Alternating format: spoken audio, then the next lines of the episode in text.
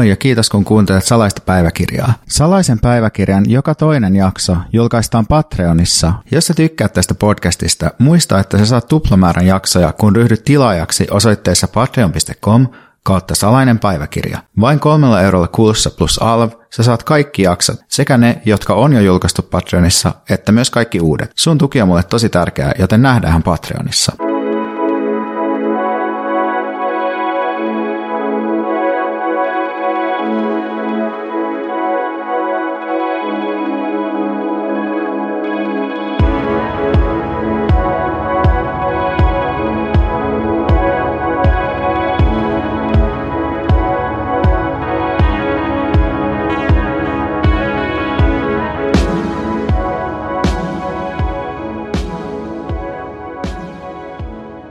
Tiedä kuuluuko sinne, mutta täällä jäätelöauto soittelee ja se jotenkin sopii nyt niin kuin aiheeseen, joka siis tuntuu, niin kuin, että pelkkä käsite liikunta saa poistamaan varmistimen aseesta ja oksen suuhun ja jne, mutta jotenkin ajattelin, että jäätelöauto liittyy lapsiin, jotka juoksee sen perässä ainakin amerikkalaisissa mielikuvissa niin so, sopii jotenkin tähän, että lapsethan on pääosin liikunnallisia ja ei missään sellaisessa ajatuksessa, että on niin kuin työ ja vapaa-aika ja sitten vapaa-ajalla harjoitetaan liikuntaa, jolla keho palautuu siihen työhön, vaan lapset on jollain alkuperäisellä tavalla ää, liikunnallisia sellaisella tavalla, että ne on aktiivisia, ne tutkii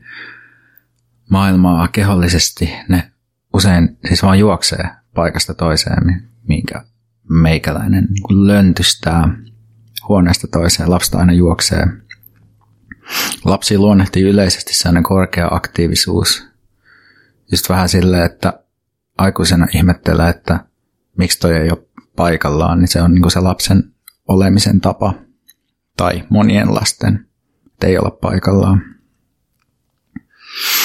Mutta tämä kaikki on mahdollista tuhota tehokkaasti sellaisilla instituutioilla kuin liikunta.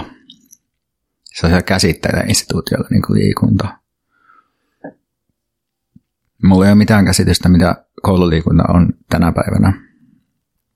Mutta 90-luvulla ja 2000-luvun alussa se oli tällaista, että oli tyttöjen ja poikien liikuntaa.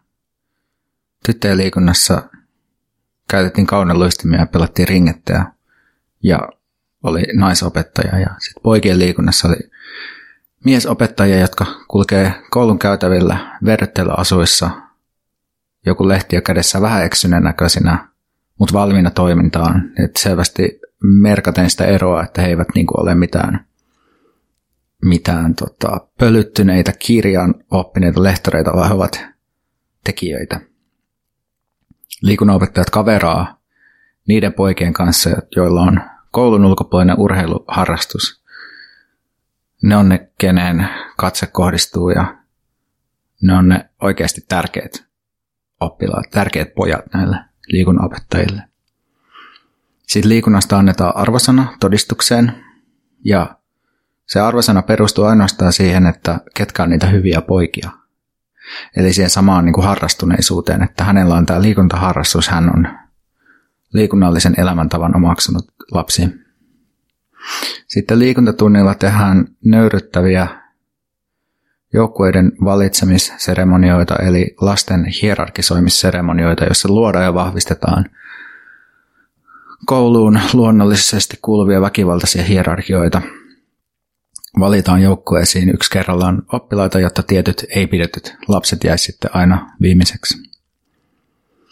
Liikunnanopettaja on sellainen, että kun Lauri kantaa melonnan, melontatunnin jälkeen kahta kajakkia, molempi, molemmissa käsissä yhtä kajakkia takaisin varastoon yhden sijaan, niin opettaja toteaa, että siinä on pelimies, Lauri on pelimies, kantaa kahta kajakkia. Niin tässä kaikessa mulle sitten iskosta sellainen ajatus, että liikunta, varsinkaan sellainen liikunta, joka tapahtuu jotenkin ohjatusti ryhmässä, niin se ei ole niin kuin mua varten. mä en ole niin sanotusti hyvä siinä ja muuta paskaa tai muuta tämmöisiä paskoja ajatuksia. Tässä ei ole mitään erityisen poikkeuksellista. Tämä on kokemus, mikä mun kaltaisilla uh, rillipäillä on. No sitten kului muutama vuosi ja musta tuli teini ja sitten alkoi sille elämässä uusi vaihe, että aloin uh, työskennellä mun isän kanssa, että mun isä heitti kaikenlaista keikkaa sille, että autteli kavereita rakennushommissa ja mä sitten menin sinne niin kuin mukaan ja koska mä en osannut mitään, niin alkuvaiheessa se työ oli aika paljon semmoista niin kuin rakennustarvikkeiden kantamista, usein aika hankalissa mökkimaastoissa, sille kannan lautoja, kannan halkoja, mäkiä ylös ja alas tai jotain terassin naulaamista tai jotain tällaista. Niin siinä sitten niin kuin syntyi sellainen, että ne olisi ympäristöjä, että isän kanssa mä pystyin olemaan sille rauhassa ja liikunnainen rauhassa ja sitten samalla alkoi niin kuin herätä sille teini-ikäisenä kiinnostus jonkinlaiseen lihaskuntoon ja harrastettiin mun veljen kanssa leuaveto pihalla ja, ja sitten tässä yhteydessä jotenkin tapahtui semmoinen niin kuin toisenlaisen suhteen löytäminen niin kuin liikunnallisuuteen nimenomaan niin kuin yksin ja rauhassa tehtävänä asiana sillä, että, että kukaan ei näe tai jos näkee, niin se on joku turvallinen ihminen. Ja ehkä tätä voi sille omassa kokemuspiirissä tai ehkä omien kokemusten perusteella niin kuin laajentaa sille yleisemmäksi jutuksi, että, että jos on negatiivisia kokemuksia ryhmistä ylipäätään, niin usein sitä päätyy siihen, että tekee mahdollisimman paljon yksikseen ja hakee omaa rauhaa vähän niin kuin koko ajan. Että sitten helposti niin kuin stressaantuu ihmisten ympäröimänä ja sitten kokee sellaista tarvetta vetäytyä sellaiseen tilaan, missä pystyy jotenkin kontrolloimaan sitä tilaa ja ei tuossa se uhkaavia ärsykkeitä. Ja tästä sitten jotenkin voidaan johtaa semmoinen mun elämän tietynlainen yksi peruskokemus, joka on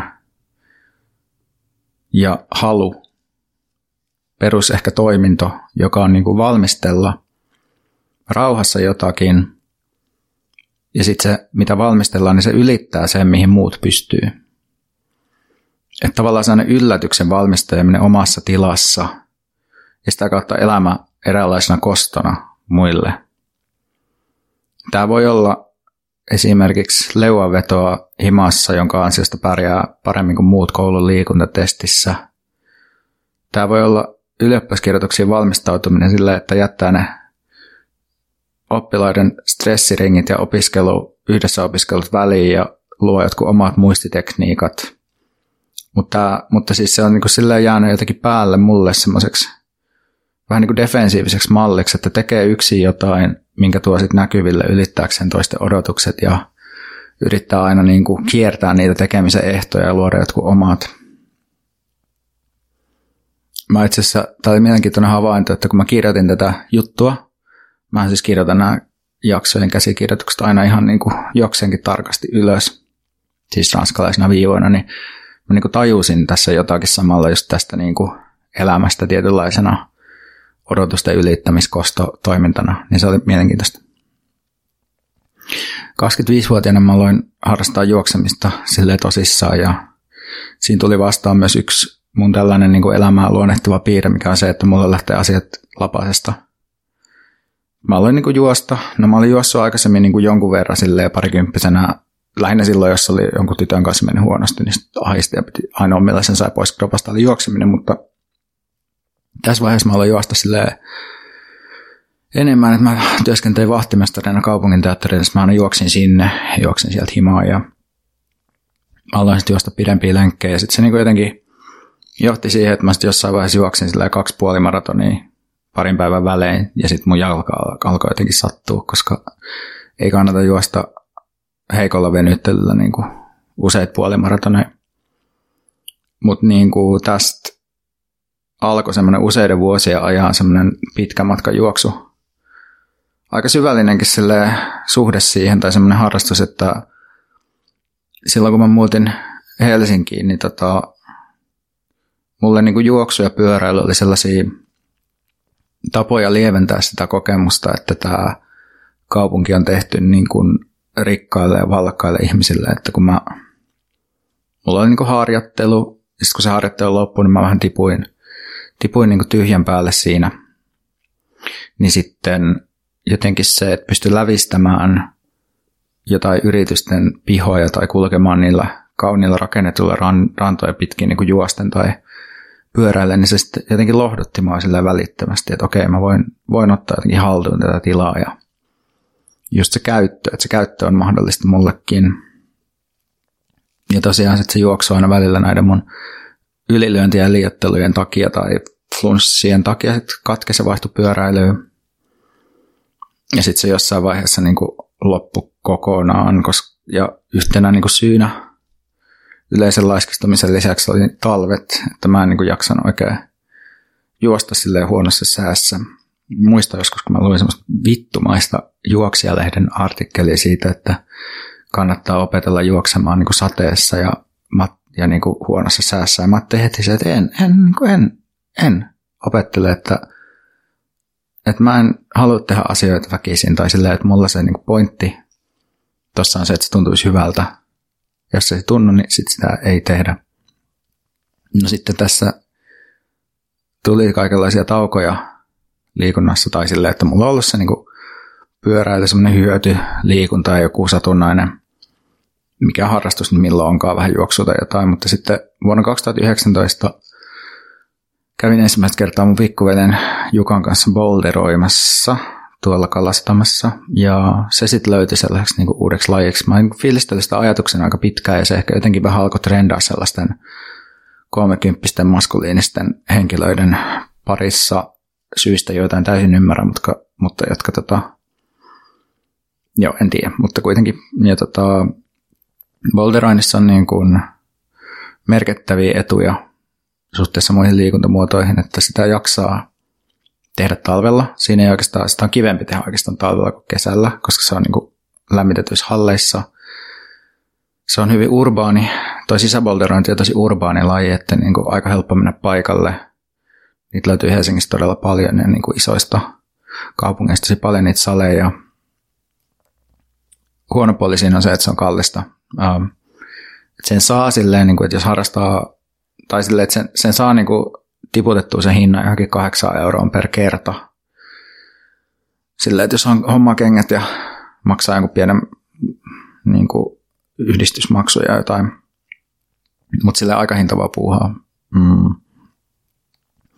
Mutta tota, se Balderoinin sielu mulle on jotenkin se, että se on niinku temppuilua reittiä seuraten – se on jatkuvasti vaihtuvaa, ei mitenkään monotonista liikuntaa, tai jos ajattelee jotain niin toistoja tai jotain tällaista, niin se ei ole silleen niin kuin, ei ole monotonista, ei ole homogeenista.